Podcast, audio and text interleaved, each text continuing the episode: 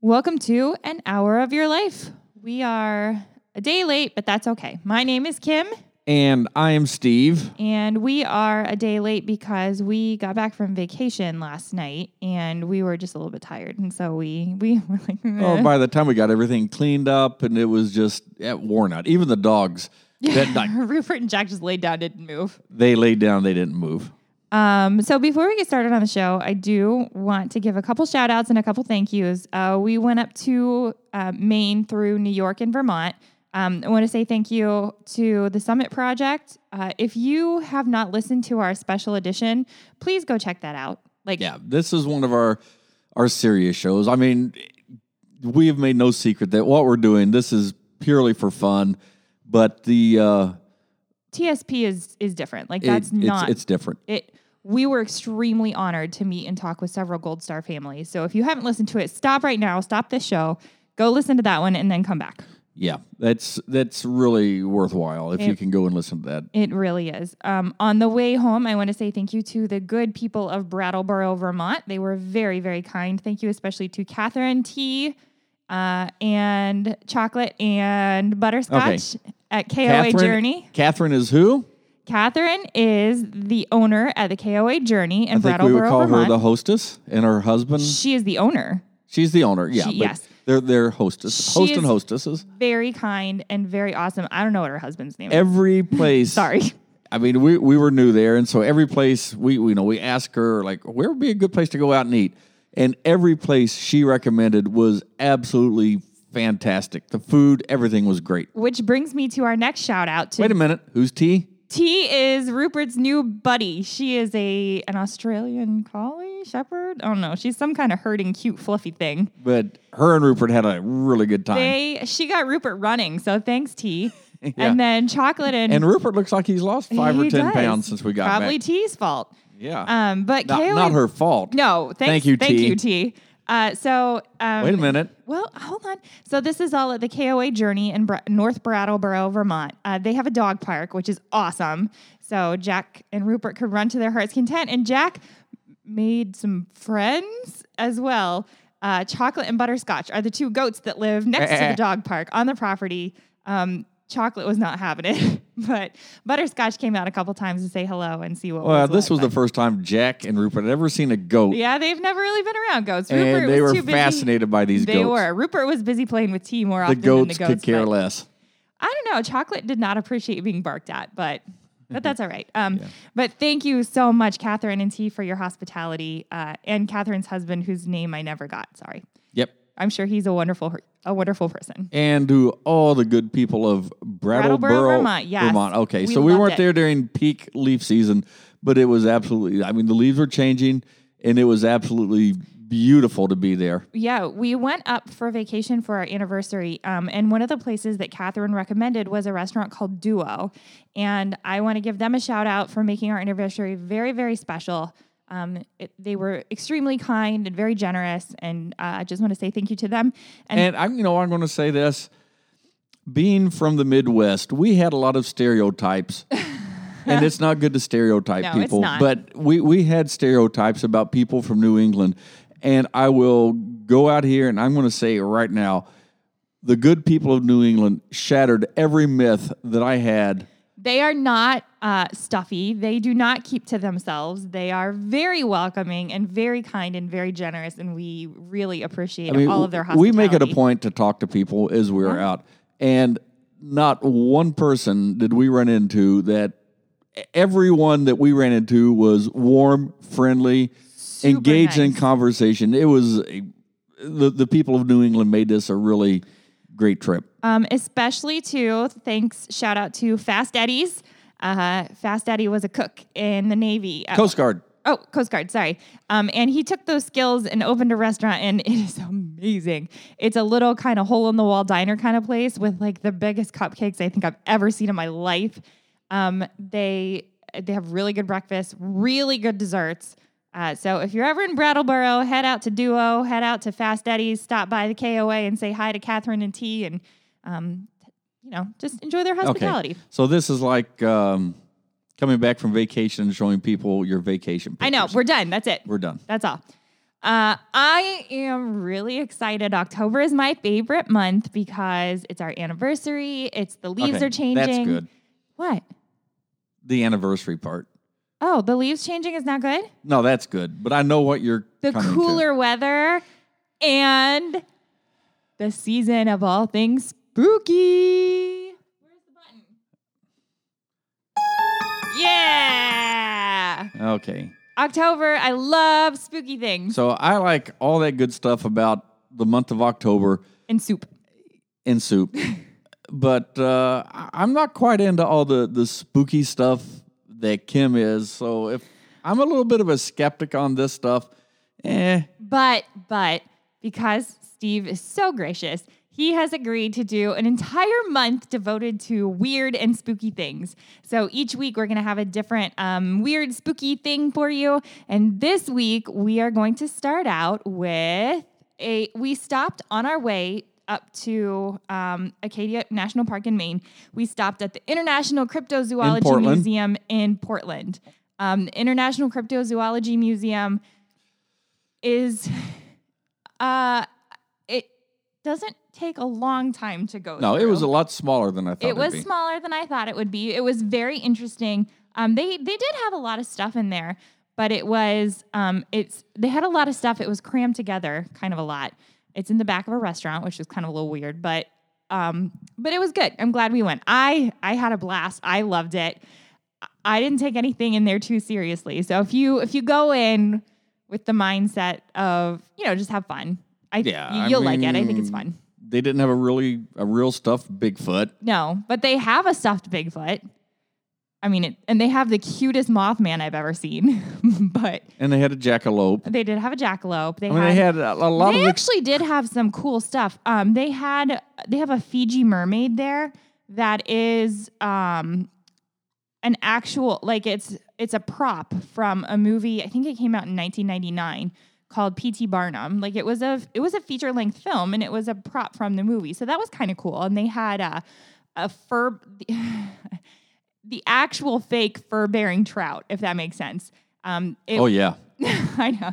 It obviously was fake, but it was uh it was a well done fake. it was a well done fake and it's been featured that particular trout has been featured on Mysteries at the Museum. Like that one in that museum was featured on Mysteries at the Museum. Like it is the actual um Prop.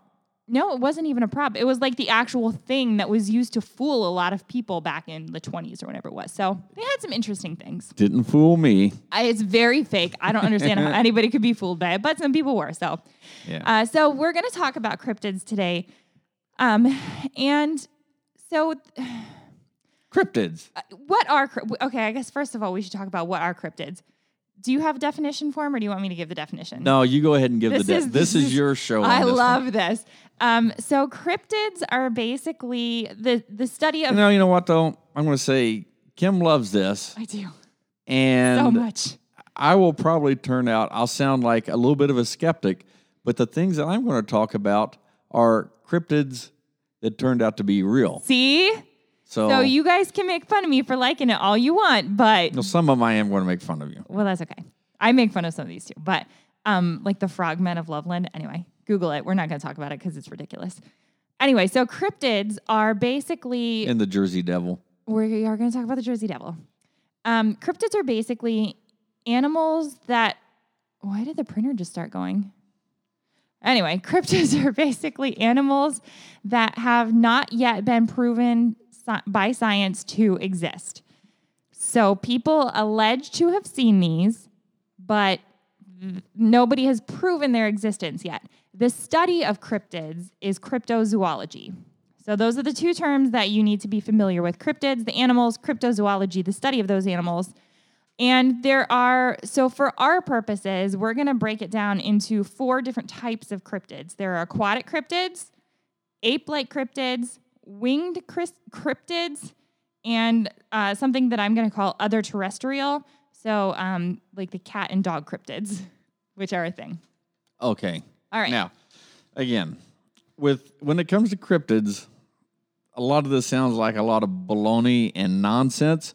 But when when it's my turn to speak and I kind of take the lead on this show tonight, there were many animals that years ago When I think fell into this category is like ah those things can't exist. They And- don't exist. And but it will make sense for you to interject sometimes as I'm giving this stuff because some of these things are.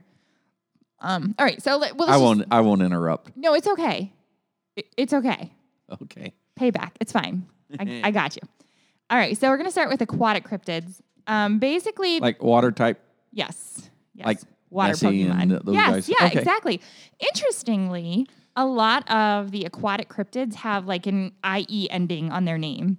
So like there's Nessie, um, Bessie, who is uh, she's our very own Lake Erie. She is. Bessie is in Lake Erie. Um, Champ, Champ, Lake Champlain, Champ, Champ Champlain. doesn't have an IE. It's not Champy. It's just Champ. Um, oh, So, but Nessie, Bessie, um, Tal, or is it Tessie? Where's Ta- Tessie. Ta- uh, not Tahoma. What is it? Tacoma Tessie? Tahoe Tessie. Tahoe Tessie Oh, out in California. in Lake Tahoe, Issie in Japan, um, Caddy in the Pacific Coast, Addie in Georgia or Alti in Georgia. So they all have a, like an IE ending on the end of their name. is there a reason for that or I don't know. I don't think so. Like I mean, typically you associate IE with I, a girl, female, yeah. a girl. So I- like, do they think that I'm like guessing that Nessie's a girl? Yeah, I think that I I think so. I usually Nessie is referred to as a as a female, and I think that the probably Nessie was the first and most famous, and so everybody else just kind of started using that IE prefix Squatch. or Sasquatch. Or you're confusing me. The IE suffix for their local lake monster. All right, so the aquatic cryptids have some things in common. They have long necks. Actually, there's kind of two. There's um, the ones that are like Nessie, so like the dinosaur-looking ones with long necks, long tails. Um, they have flippers. Others are more snake-like, and they might have humps on their back, so they're more like sea serpents. Um, typically, all of the aquatic cryptids are 30 to 60 feet in length. And interestingly, the majority of sightings go back to the 1800s. So, hmm. not a lot of people started seeing these before the 1800s. So, what happened in the 1800s that all of a sudden people started seeing these water cryptids? What do you think? I don't know. I'll tell you what happened in the 1800s. Okay, what happened in the 1800s? in 1821, the printing press or what? no. no, that's way before that. Do you know what a plesiosaur is? Yes, What is a plesiosaur? it's kind of like a fish-like dinosaur. Exactly. It, it's like a brontosaurus, kind of like a Which they like think a that fish Nessie brontosaurus. may be one. That that's exactly what. Yeah. So the first named plesiosaur species um, was in 1821. Put me on the spot. I I knew you knew. So in 1821, uh, they named the plesio- the first plesiosaur species. There are multiple species, um, but and not long after that, miraculously, people started seeing these plesiosaur-like animals all over the place. Now, some of these, I think these could fall in the category that they may be real. Some of them, uh, it, so the water cryptids kind of remind me of manatees. You know how in back in the olden days when pirates and um, seamen would see manatees, and I don't know would- how they confuse them with a mermaid. they would think that they were mermaids. They would call them mermaids. Must have been at sea a long time. I guess. Um, but so some of the theories are that uh, these animals that people are seeing are actually sturgeon, uh, which is a type of fish that can get up to 15 feet long, which is nowhere near the 30 to 60 foot that people claim to see. But um, there is a study that I, uh, it was kind of an informal study that I saw that they basically um, they did it with Mothman, who we're going to talk about later, and they had cutouts of Mothman, and they put them in different size cutouts. There was like a five foot one, a ten foot one, and a fifteen foot one made out of wood, and they put them in the woods at different uh, like Distances. different distances. Yeah. Yeah. And then they had people drive by and they didn't tell them that they were there. And they asked people afterwards how big was what you saw, and they were drastically different. Like they weren't even close. Like the five foot one they said was like eight feet tall. Yeah, I mean, I can understand that, and people exaggerate. I mean, if you someone witnesses a crime or a wreck, you're going to get Yeah. different. Right. Yeah, so I mean, I could go with that. It could be a sturgeon that is not. It's not a thirty foot long sturgeon, but your mind. Plays I'd like to catch that on one if it was. I know, right? Your Take mind. me all day to reel that thing in. your mind plays tricks on you. Yep. Um, they also think that, that you know the sea serpents could be some sort of an eel. Uh, so you know, there's ways to explain. Yeah, I explain mean- these away. The depths of our oceans haven't been explored. I mean, if you were to see a goblin shark, if Yeah. you if you if someone had explained a goblin shark to you and you had never seen one before, you wouldn't believe in it unless you saw the picture, which is one of the my goblin sharks are my favorite. They're horrific looking. I mean, I, I guess this is a good time for me to go ahead and interject right here. Yeah. As far like the Kraken. Oh yeah. Okay, so that was the giant squid. Okay, so sailors are kind of known to be superstitious. And it took over 2,000 years from the first reports until a carcass washed ashore in 1870. So this is Mm-hmm. sailors had seen these things out there. And I mean, for 2,000 years, they were reporting this. But finally, in 1870, one washed ashore and people were able to study it.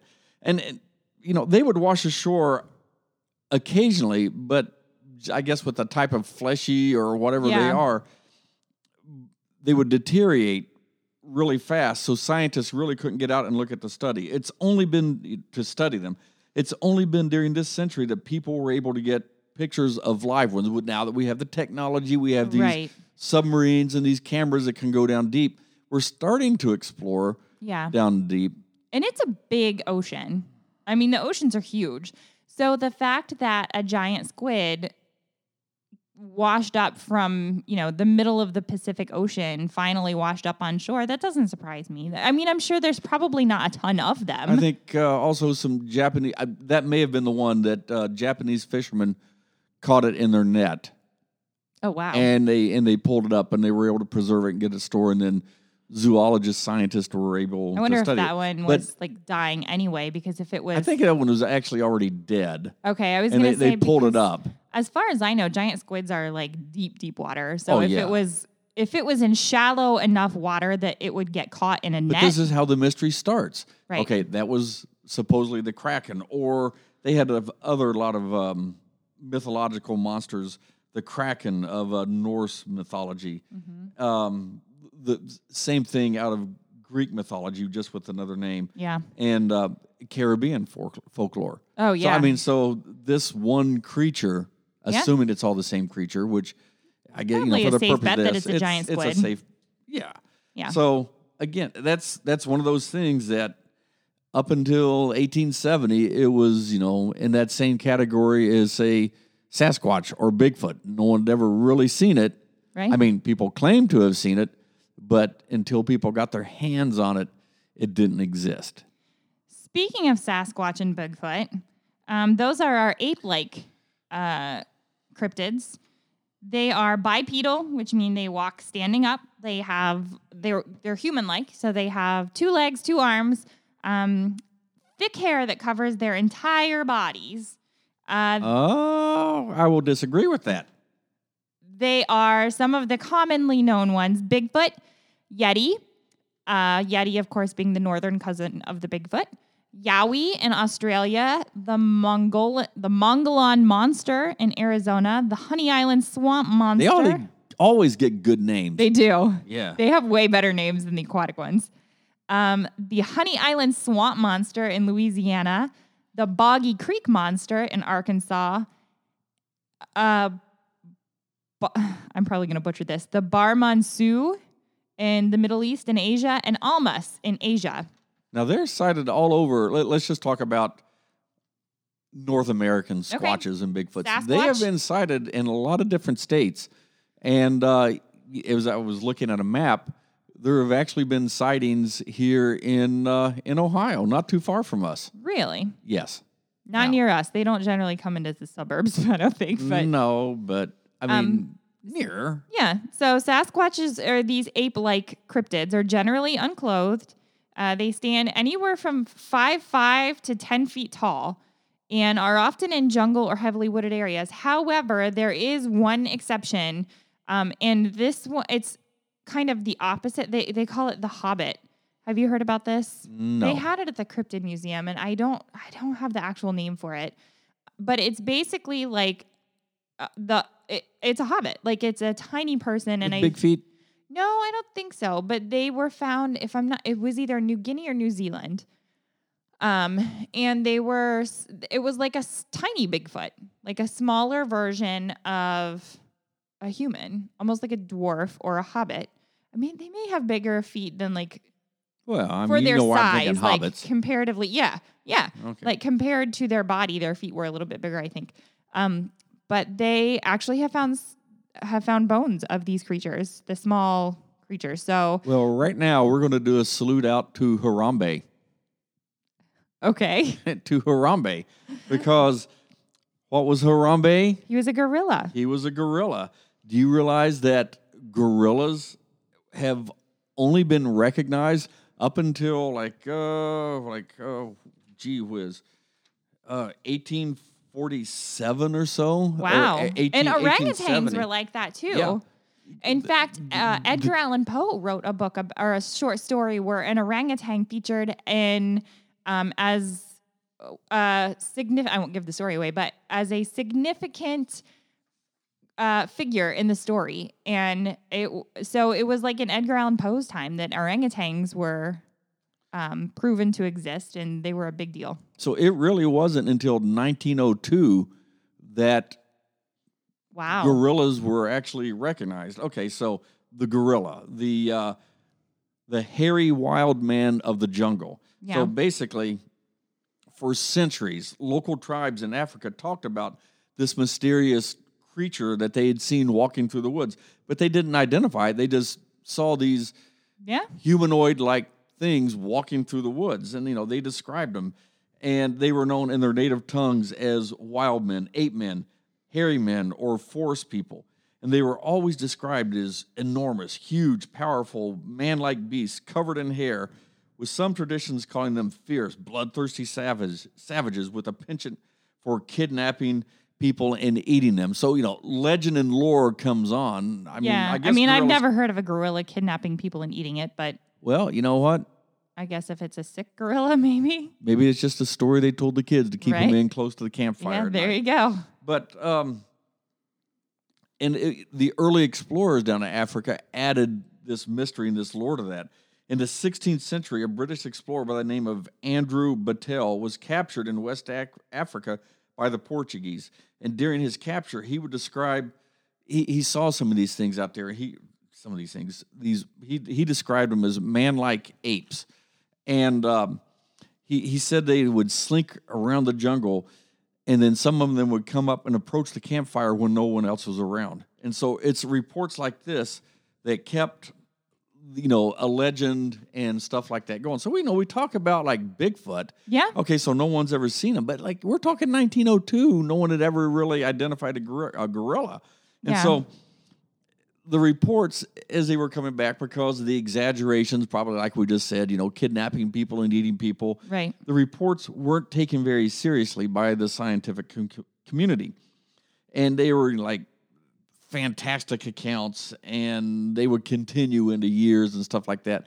but it was just legend and lore and stuff like that but no one took them serious i mean always dismissed as rumor or tribal folklore by scientists and naturalists who were really skeptical Well, I mean, that's kind of their job yeah, is to until you can prove it. yeah. Some of the people, um, so with Bigfoot in particular, with Sasquatch, they think um, Sasquatch hunters, which is a thing that exists, uh, they think that it might be a, a creature known as Gigantopithecus, but Gigantopithecus is um, an extinct type of ape, or it's thought to be extinct, probably extinct. Well that disappeared about 100,000 years ago. So about the same time human began to spread across the planet. I mean, at least with Bigfoot, Squatch, we do have um, casts of their feet. Now, do. How real they are, don't know. We do. And as we saw in the Cryptoid Museum, okay, we saw those casts. Yeah. and we also saw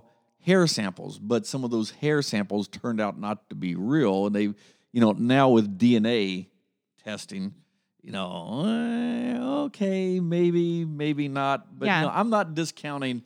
These are the ones that I can say that Bigfoot. yeah, maybe. Well, and Maybe not. if it's Gigantopithecus, I mean it.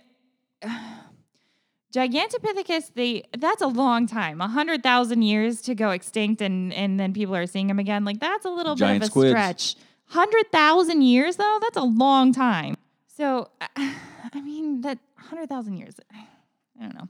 Anyway, um, Gigant Gigantopithecus, bleh, if I can talk, um, they have found some of its fossils. So, but that the, that being said, most of the fossil, the Gigantopithecus fossil, so they know that this creature existed. Most of the fossils that they found, though, have been jawbones and teeth. In fact, I think all of them have been jawbones and teeth. I don't know if they've ever actually found other. They might have found a full skull, but they. Um, you hear on the news they're trying to take DNA. oh and, yeah, they're trying to bring a woolly mammoth uh, back. bring back a woolly Uh, mammoth. I I saw that movie. Yeah, not, not a, a good good, idea. idea. Please don't No, do it. No, don't do it. Um, but they think that based on the the teeth and the jawbones of Gigantopithecus that they found, um, most of its fossils were found in Asia, and uh, they eat primarily bamboo and acidic fruits. And they know this because of the wearing of the the way the teeth are worn. Like their canines are not very sharp, um, and just I mean you the, you know scientists can tell if it's an herbivore or, or an omnivore or what the you know Yeah. uh, obviously not a carnivore, which is interesting because I always thought of Bigfoot as a carnivore or at least an omnivore. They eat plants and meat, but apparently no. And they think that it was um, Gigantopithecus had a lot of cavities, so they think that it ate a lot of acidic fruits. But they have they went extinct because of climate change. The Pleistocene era. It the world started warming up when people started migrating across the earth, and uh, Bigfoot just couldn't keep up. But I guess it's possible that maybe Bigfoot couldn't keep up, and instead of going extinct, that Gigantopithecus actually evolved into a gorilla. Yeah, I mean, the, the gorilla, and like, it wasn't until 1902 that this German explorer, a guy named Captain Robert von Beringe, uh, went on an expedition into Rwanda, which at that time was known as uh, German East Africa. So they went out there and they set up this camp, and they're they're out there in the jungle doing all their thing and whatever they're doing. They actually they were exploring for other things for uh, for Germany, but they saw these um, how they, what they described as large black monkeys because monkeys were known at the time. Okay, and that's Yeah. an accurate description Yeah. of a gorilla. But so they spotted these large black monkeys climbing over a crest on a volcanic ridge, and it scared them. So guess what they did? They shot him. They shot. Yeah, they shot at them, and they killed two of them. So these I mean, I, this, so, salute that makes me sad. Salute to Harambe. salute to Harambe. That So they, makes me they sad because gorillas are beautiful. yeah They're yeah, really they are, they majestic So- creatures. So they shot these things, and they fell over this ravine, over this cliff, and it took them like injury. But they wanted to to bring them back because they didn't know what they were. So Right. They wanted to study them and whatever. So Yeah. it took them a long time working in you know this hot, humid I bet because they fell off a cliff. Yeah, and I Serves mean, you right. I mean, they had to use ropes, and the description said it took them five hours, five strenuous hours to bring the carcasses of just one of these things up. So next time you're going to kill a large land beast, make sure that you do it away from the edge of a cliff, that Or- you don't have to hoist it up over the cliff again. Yeah, I guess they learned their lesson, didn't they? Idiots. Yeah, okay. So anyway, they got it back up here and they took it to Berlin. Now, woo, I bet that thing was smelling by that time Oh, they got I'm it back sure because they probably didn't Yeah. have like super great preservation. But they, they got it back to Berlin, and it was here that now scientists and zoologists were able to document, put it into the books, and and they were able to uh, classify it, and they called it the gorilla. Hmm. Yeah. So, I mean, you know, um, what, what can you say? You know, a lot of the things that we're talking about, it wasn't until eh, picture the world at the time. It wasn't Yeah. until Europe was kind of the when I say the center of I don't want to say the center of civilization. The- it was Europe was the center of power. Is it center of power? It was the center of power. And so, because Europe could go in and colonize these other areas that had previously been uncolonized and didn't necessarily have written communication with, yeah, that's what I'm looking for. that didn't necessarily have written communication with other white settlers. Where, where were so the and so universities? I mean, there were not a lot of universities in the Congo, and they, were- you know, they were in Europe, and so this is where the scientists and the zoologists were. So they got them back, they classified them, and that's how they got there. Yeah. Okay, so you know, another one of these creatures that was turned out to be true was the okapi. Now, this thing lived in Central Africa. And I guess, you know, the natives, they saw them and they really didn't. The, the thing about this thing is, is they were uh, really shy. Okay, so really, what what's an okapi? It's basically it looks much like. Oh, so here are the reports that are coming back Right. back to Europe. Okay, so it's a creature that looks sort of like a zebra or a donkey. So if you look at its butt, it's got stripes like a zebra, Mm-hmm. but the front kind of looks like a donkey. Yep. It's all brown. Yep, except its butt. It's, it's got is zebra. brown and white stripes. Yeah, black and white stripes like a zebra. But you know what its closest relative actually is? What? The giraffe. Interesting. Yeah. So Because they're much smaller than a giraffe. And They're it was- actually smaller than a zebra, I think. I, you know what? I just saw pictures. I think okapis are sm- uh, not like considerably smaller, but they're more dainty than a zebra. Yeah. But it wasn't until 1901 that they were officially observed, described. You know, I don't know if they took a picture of it or whatever, but it was it wasn't until 1901. And I it, part of the thing is they're really elusive. They are very solitary, and in the Democratic Republic of the Congo, it's an incredibly dense jungle. Yeah. So I mean, it wasn't like even the natives weren't seeing. Yeah. Yeah. So it wasn't even like the natives were seeing these things like a gazelle or something like that. Right. I mean, probably a lion was more um, common and more seen Yeah. than than these things were. So, yeah, it, you know, it. it you want to see one for yourself? I think a lot of zoos have them. I think they're cool looking. Yeah, They're, Yeah, yeah, I mean- they're they're they they do resemble. It's like a zebra and a. It's like somebody cut a zebra and a horse in half and then stuck them together. They're a little Yeah. bit smaller than that. But now, uh, so to go from creatures that w- have been proven to exist to your very favorite that Oh, I've got more. absolutely oh, okay, like right now. no, no, no, okay. no, no, no. Oh, okay. So to so we're gonna go to a creature that I, I think that you absolutely are one hundred percent positive. Absolutely, there is no way that this creature can exist. The Jersey Devil. The Jersey Devil. We're getting Nope. into our winged cryptids now. You you have a thing against the Jersey Devil. yeah, I mean, I'm okay for science and things like that. Like I said, Nessie, eh, possible, and Sasquatch. Sasquatch, possible. Okay. Yeah, I'm. I'm a little bit Devil, more. hard I'm, a- I'm a little bit more skeptical on Sap, Sasquatch, but the Jersey Devil Hard ain't, no. ain't hard, Hard- no ain't hard. happening. No such thing as a Jersey Devil. All right. So for our listeners that don't know about the Jersey Devil, I'm going to tell you the story. I love, I love, I, I really like the Jersey Devil. I like the story. You see, this is more folklore. But go ahead. Right. It is, but Yeah. it's, but the people of New Jersey are making a pretty penny off the Jersey Devil. So, um, the legend goes, the legend goes, in 1735, a woman known only as Mother Leeds, uh, who lived in the Pine Barrens, became pregnant for the 13th time. Now, mind you, the Leeds family was not well off. They didn't have a lot of money. The Pine Barrens at the time, and maybe even now, I don't know what the Pine Barrens are like now, but um, you, it was like kind of not a lot of money in the Pine Barrens. And her husband was a drunk. They really couldn't afford to have this 13th kid. So one day, Mother Leeds is super frustrated. She throws up her hands to the heavens and cries, Let this one be a devil. Why you would put that on yourself beyond me, but that's what she did. She was frustrated. So, a couple months later, on a dark and stormy night,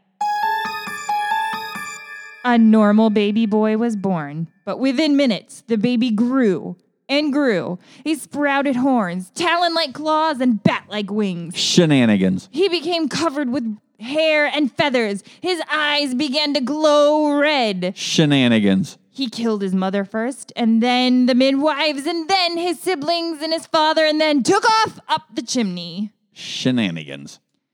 And he wasn't seen again until January of 1909. You gonna call shenanigans on that one too? Shenanigans. Okay. uh, when in January of 1909, strange tracks were found all over. Now, when I say strange tracks, traditionally the Jersey Devil it has like um like horse feet. I think like it has it has like hooves. Uh, and so tracks were found all over, high, like up on roofs, low, on the ground. On roofs. yes. Okay. You know what I think it is? What do you? Oh, here we go. What is it? Reindeer. I think it's Santa's reindeer. I'm pretty sure the Jersey Devil is about as far from Santa's reindeer as you can get. But Okay, okay, wait. Well, one one second here now. So, Rudolph is he a cryptid? Uh, maybe Okay, because he's as- a well I, because he's a reindeer, but he's a flying reindeer. So, but I guess with a red nose. But the question is, But we've seen pictures because when you're out driving through the country and you Oh see the deer signs out there, okay, some of them look like regular deer, but we have, and you know, we have seen some of Yes, the deer have. have. red noses on the sign. So it's Yes. a Rudolph crossing area. okay, It's got to be real because the state wouldn't put up a sign and waste money if I- it wasn't real. you're you're totally right. Anyway, let's get back to real animals like the Jersey Devil. Shenanigans. Um, so, um, the, and these tracks were seen everywhere in small towns. They were seen in larger towns. Bloodhounds refused to track these things. Like they tried to get them to follow the tracks to go hunt whatever this thing is, and the bloodhounds would not. They like freaked out and would not follow it. Maybe they're just lazy like Rupert. Could be. Uh, but it was enough that kids stayed home from school. People didn't go to work. Uh, wait. Kids stayed home from school, so I wonder who's spreading these rumors. Uh, eh, you know. So the and the Jersey Devil is has been fully embraced by the people of New Jersey. Like there's a hockey team named after him and there's Jersey Devil merchandise and all like they take this legend very seriously.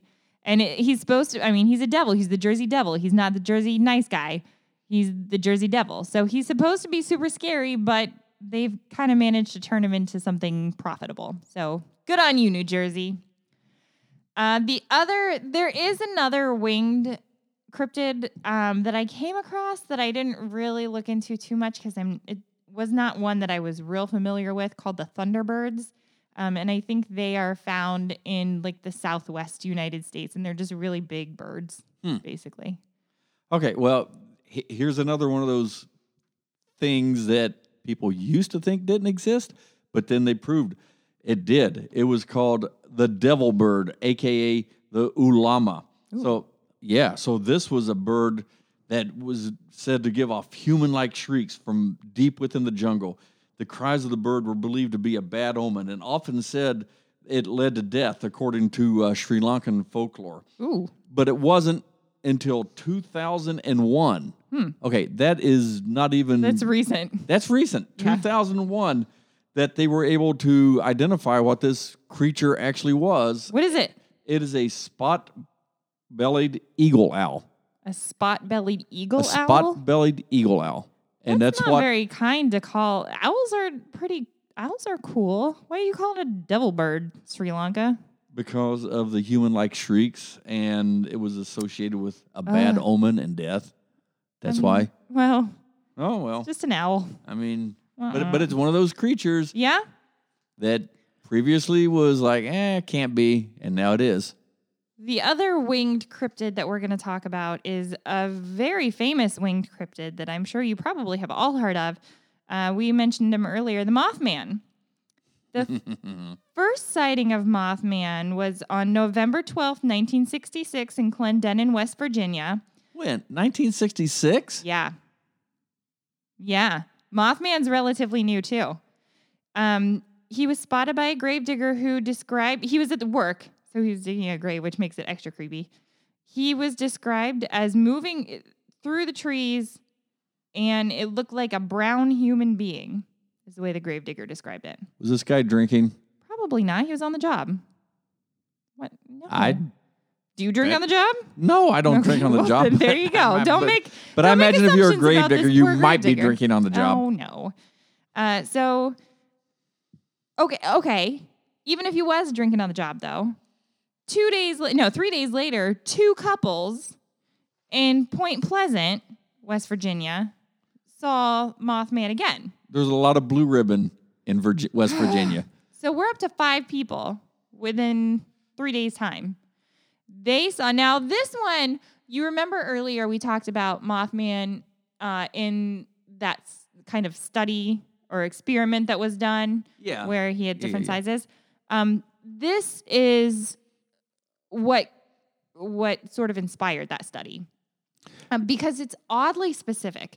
These couples said that they saw quote a gray winged creature about six to seven feet tall with bright red eyes about six inches apart, a wingspan of 10 feet that wanted to avoid the bright lights of their car at all costs. Okay. Now, That's a lot of detail for people that are seeing something that they that like freaks them out and and it says that um, they said that the Mothman chased them to the very outskirts of town. okay. So you know what? On this one, it could be.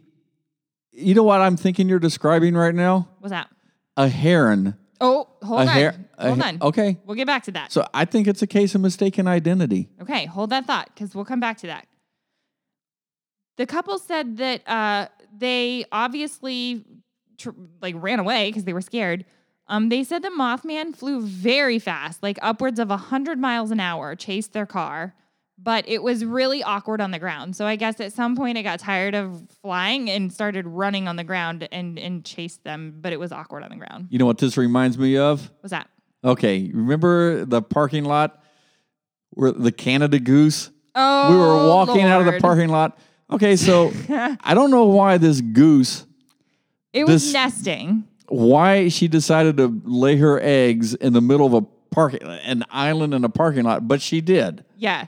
And Steve was walking past her and well, he started to approach because I guess our car must have been like on the other side of the goose. It was the other side of the goose. so. Steve started to approach the goose to get I was not car. molesting the goose. The goose started hissing at him, like very loudly, violently hissing at him. And we had to go past the goose. Well, no goose is going to tell me what to do. But instead of giving the goose a wide berth, like he kept on walking towards the goose. I know you had to walk towards the goose to get to the car, Well, yeah, but like but I wasn't stepping on her. But you could have gone like a little bit, like backed off a little bit, taken a little bit wider swing around the traffic thing. If I'd have known what was about to happen, I probably would have. I thought you she was just going to hiss as you I walked by because ain't no goose going to tell me what to do. But but that goose didn't have to tell you what to do because she hissed, and here comes her man. He dive bombed Steve. Like out of nowhere, this big old gander can- Canada goose A comes 20 flying foot of- wingspan, I'm telling you folks. 20 foot flying out of nowhere. He almost got you. I ducked. I was laughing so hard. it was it was really funny. It was. He was. not happy that you were messing with his his lady. My life flashed before my Uh, eyes right was then. it was really funny. That was funny. It was really funny. So, uh, yeah, I'm so I yeah, you're probably right. That's probably exactly what it was like ch- being chased out of town by the Mothman. Over the next year, though, there were more sightings, including two volunteer firefighters. So.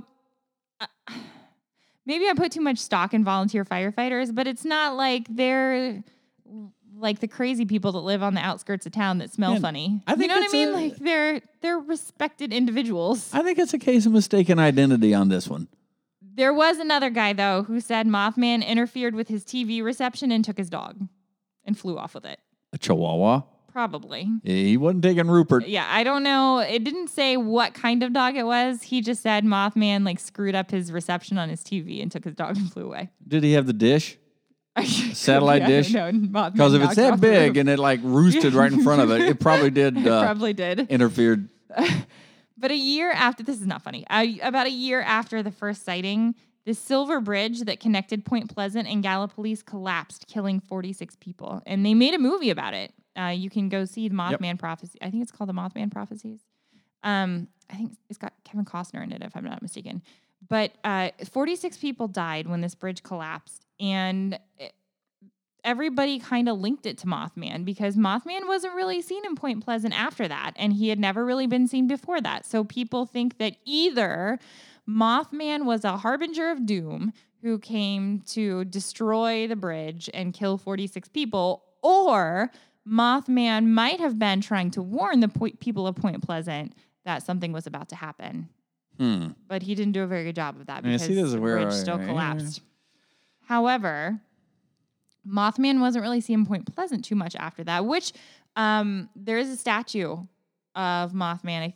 Is it in Yeah, Point Pleasant? I, th- I think so. It's in West Virginia. My cousin Bill sent us a, uh, who lives in Kentucky, sent us a picture of Mothman. So, Bill, I, if you're listening, thanks for the uh, the picture of Mothman. Yep. Um, but you know where Mothman has been sighted as recently as 2017? 55 sightings in 2017 in Chicago. Chicago. Mm-hmm. So that means, as he traveled, it's a he. Yes. Okay, as he traveled from Mothman, not Mothwoman. Point Pleasant, Canada, Canada You- Goose. Anyway, That he, he had to travel been- pretty close to where we lived then. yeah, hopefully he was flying because he goes fast. So on his way to air. Chicago, huh? Yep. So I wonder if Mothman poops like a bird or does Mothman poop like a human? I don't know. Hadn't thought of that. anyway, there is a theoretical explanation, like what you're talking about. Um, so is he going up there to warn, warn Chicago, or Uh. is he going to go up there to I don't know. bring some uh, destruction on Chicago? But that was in 2017. So it was a couple of years ago. okay, Who knows? who don't know. knows? It's Chicago. Lots of bad stuff happens all the time. Um, but the theoretical explanation, uh, sandhill cranes, Aha! like what you were saying, herons, sandhill cranes. I I don't know if those are in West Virginia. That's more of like a southern thing. I thought, but I w- would think maybe they're in West Virginia. That this is. I mean, this is a relatively common thought explanation for Mothman. So there must be at least some in the area. But they they can stand almost as tall as the average man and they have bright red flesh around its eyes. So when people say that Mothman has red glowing eyes, which is a common common descriptor, Okay, we're gonna have to Google that one. yeah, it could be uh or, or and they also thought that it could be a disfigured sandhill crane, which could be larger than average, flew weird, walked weird, whatever. Yeah, you know, and like mistaken identity. Yeah. Or a heron. It could be a heron. Herons don't stand that big, I don't think. No, but Not as tall as the average man. But if it was uh, from a distance and you're freaked out and whatever else, like I could see maybe you're getting confused. yeah, I mean, just like the the the experiment. Yeah. Yeah. Okay. So now we're going to talk about some. I'm I'm going to call them cryptids. In my book, these are barely cryptids. If they really are, if it's really fair to call them cryptids. Like what? Um, these are our other terrestrials, cryptid cats and dogs. So, British big cats, and I had never heard of this, but apparently there uh, have been a rash of sightings of huge jungle like cats seen in England and other parts of Great Britain. They're usually black, um, and people say they look like a puma or a black leopard. Okay, I can go, I can go with that. Right, and that's I mean, say, you remember a couple years ago around the Columbus Zoo? Yeah, there, There, was, there a, was a, uh, something that got out. yeah, there was panther, something. uh, yeah, people kept reporting panther. It made the news, local news, and I think they even had some pictures of it. And there was a puma captured in 1980 in England, and they put it in a zoo. But this is not just like one or two sightings. These are hundreds of reports every year in England of attacks from humans to pets to wildlife. But none of, aside from that one puma and a few lynx, which are not native to Britain at all, they, they're found in Asia. Like lynx don't belong in England. So other than that, they've never captured any of these big cats. So I can understand like if it was a zoo cat or whatever that maybe got loose from the zoo, but not hundreds of them. They drink beer in England too. Hundreds Yeah. of attacks. Lots of attacks. Werewolves. Uh, and that's more believable than the big cats? No, I'm just saying in England, that's where we typically associate a werewolf. And how We're many not sightings of talking about werewolf? werewolves. We're Well, I talking know. I'm just trying to big cats. associate, you know, the same thing. It's not the same thing. Werewolf sightings, black cat sightings. Anyway. You know, they could have seen like a little tomcat No. and exaggerated the size. You are not going to exaggerate a tomcat into like a giant puma leopard thing. Mothman, the Jersey Devil. Anyway, so I I could totally get behind these British big cats. I think there might be a species of big cat that uh, previously has not been known in Great Britain, um, but just hasn't been captured yet. And finally, the last uh, quote unquote cryptid that I've got for tonight um, is actually one of my favorites the goat sucker. Literally. yeah. Chupacabra literally translates to goat sucker. Um, the legend actually began in Puerto Rico. Not a lot of people realize that. And then it spread across Central America, South America, and Southern North America. They're usually, chupacabras are usually the size of a small bear. They're always covered in scaly skin. Um, they have a row of spines down their back, and sometimes they have a tail, and sometimes they don't have a tail. Okay. I'm thinking feral dog Yeah. with exaggerations. I agree. Kind of like a sandhill crane in Mothman. I I I tend to agree with this. In North America, and you can look it up and see pictures of them if you want.